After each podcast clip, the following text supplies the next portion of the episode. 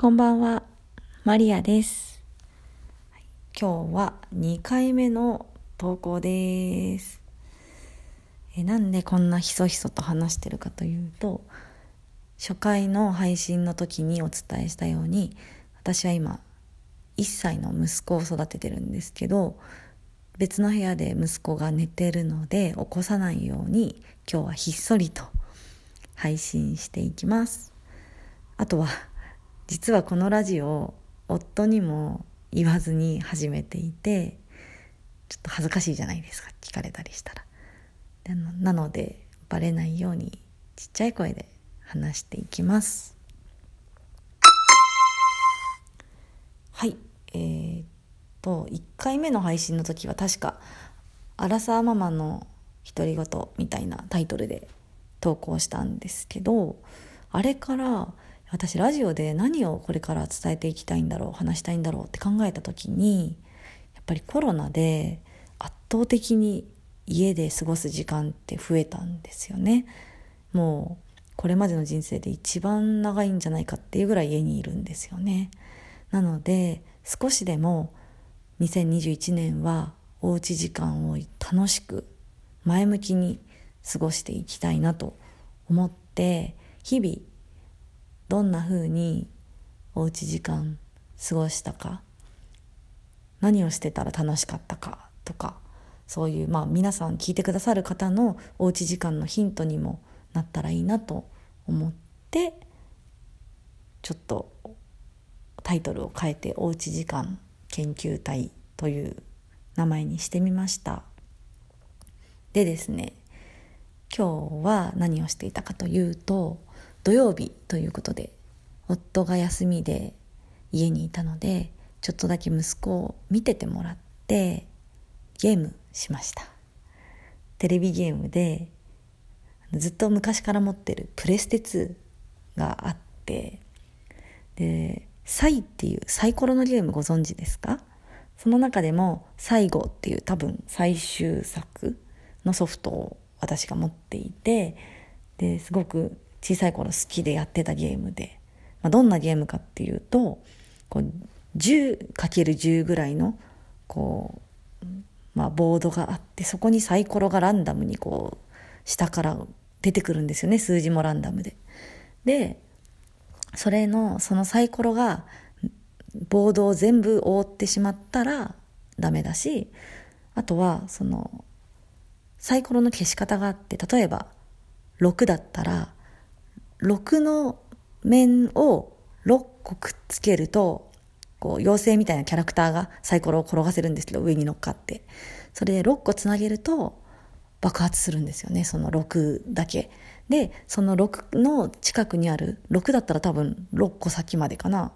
その同じ数字6だったら66を爆発させようとしたら6と1個少ない5も誘発して時間差で爆発させられるんですよね。ただ消せ闇雲に消せばいいかっていうとそうじゃなくてその爆発するサイコロの上に妖精自分のキャラクターが乗ったままで爆発しちゃうと死んじゃうんですよ。まあ爆弾ゲームみたいな感じで。だからね消さなすぎて全部埋まってもダメだしで消しすぎて爆発しちゃってもダメだしっていうちょっとこう加減が難しいゲームですね。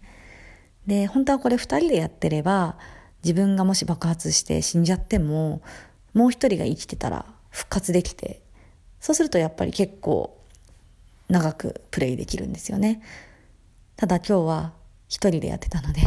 割と早い段階で爆発して死んじゃって何回か繰り返すっていう、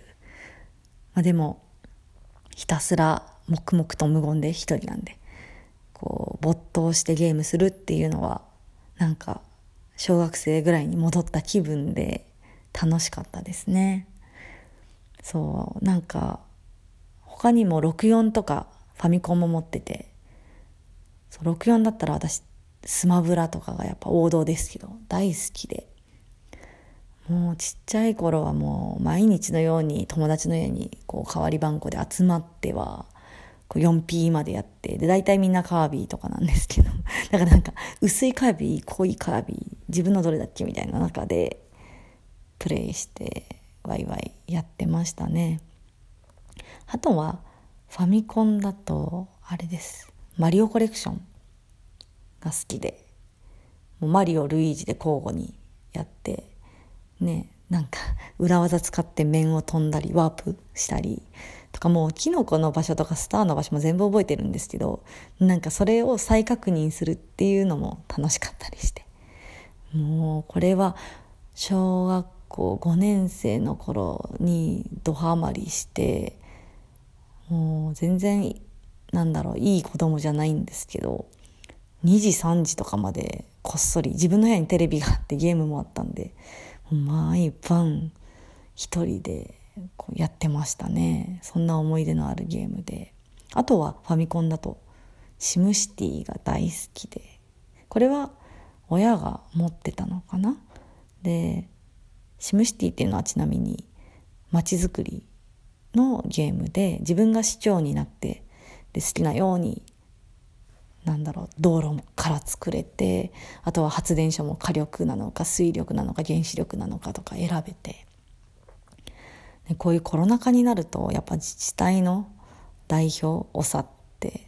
ね、責任も重大だし現実ではとてもやろうと思えるような仕事ではないですけどゲーム上だとね楽しく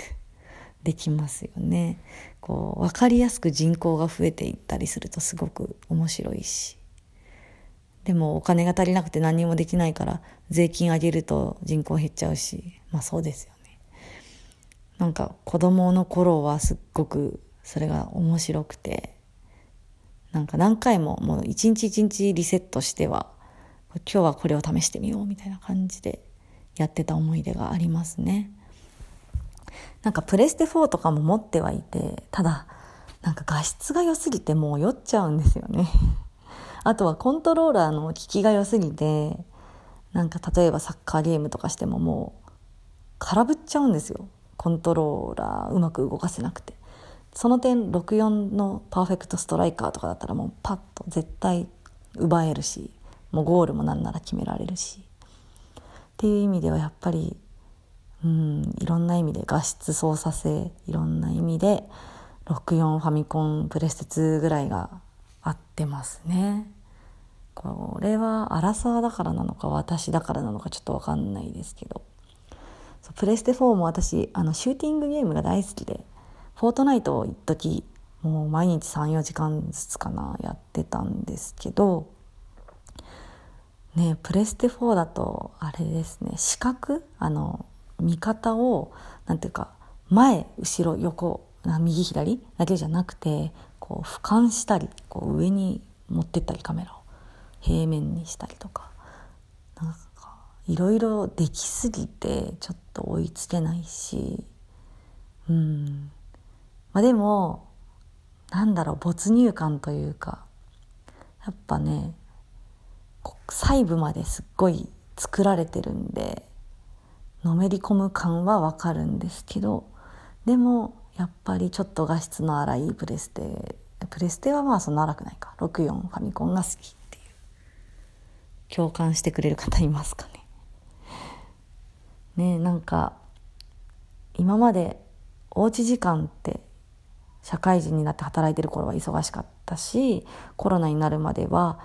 外で友達と遊んだり海外旅行行ったりとかの方が楽しくてあんまり